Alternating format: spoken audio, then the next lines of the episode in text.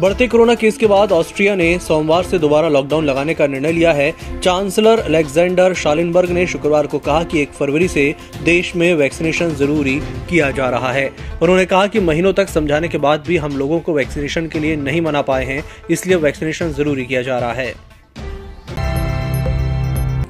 तमिलनाडु में शुक्रवार को भारी बारिश के बीच बड़ा हादसा हुआ। वेल्लोर शहर में सुबह मकान ढहने से नौ लोगों की मौत हो गई। मरने वालों में चार बच्चे और चार महिलाएँ शामिल हैं। प्रशासन की रेस्क्यू टीम मौके पर पहुंचकर राहत कार्य में जुटी हुई है। मलबे में और भी लोग दबे हो सकते हैं, जिन्हें निकालने की कोशिश की जा रही है। तीन विवादित कृषि कानूनों को वापस लेने के बाद किसान आंदोलन में जश्न का माहौल है। किसान आंदोलन की अगुवाई कर रहे राकेश टिकैत का कहना है कि एक साल बाद में सरकार को समझ में किसान शब्द आया है। हम इसे अपनी जीत मान रहे हैं। सरकार से बातचीत का रास्ता खुला है। सरकार जब संसद में कानून लेकर जाएगी, वहाँ क्या होगा ये मायने रखता है। एमएसपी हमारा मुद्दा है। सरकार एमएसपी गारंटी कानून लेकर आए। जब तक सभी मुद्दों पर समाधान नहीं होता, आंदोलन जारी रहेगा। पिछले एक साल से किसान आंदोलन की वजह बने तीनों नए कृषि कानून केंद्र सरकार ने वापस ले लिए हैं। ए एआईएमआईएम प्रमुख असुद्दीन ओवैसी ने कहा कि पहले दिन से ही पक्ष कहता रहा है कि तीनों कृषि कानून असंवैधानिक है। मोदी सरकार को कोई अधिकार नहीं था कि वे ऐसे कानून बनाते। इसमें सिर्फ़ मोदी के अहंकार की तुष्टि के लिए बनाया गया, जिसकी वजह से 700 किसानों की जान गई।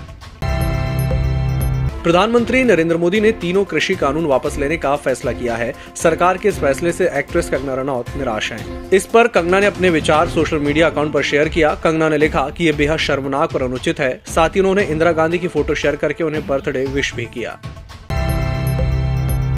अमेरिका ने अफ़गानिस्तान के हामिद करजे इंटरनेशनल एयरपोर्ट पर हुए बम ब्लास्ट में मारे गए सैनिकों को कांग्रेसनल गोल्ड मेडल देने का फैसला किया है। अगस्त में काबुल एयरपोर्ट पर हुए ब्लास्ट में एक नेवी कॉप्समैन और 11 मरीन सोल्जर समेत 13 लोग मारे गए थे। मेडल को विशिष्ट उपलब्धि के लिए दिया जाने वाला अमेरिका का सर्वोच्च सम्मान माना जाता है।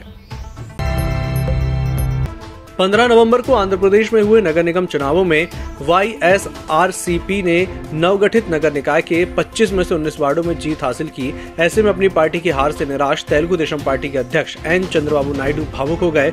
नायडू ने शुक्रवार को सत्ता में लौटने के बाद ही फिर से आंध्र प्रदेश विधानसभा में कदम रखने का संकल्प लिया।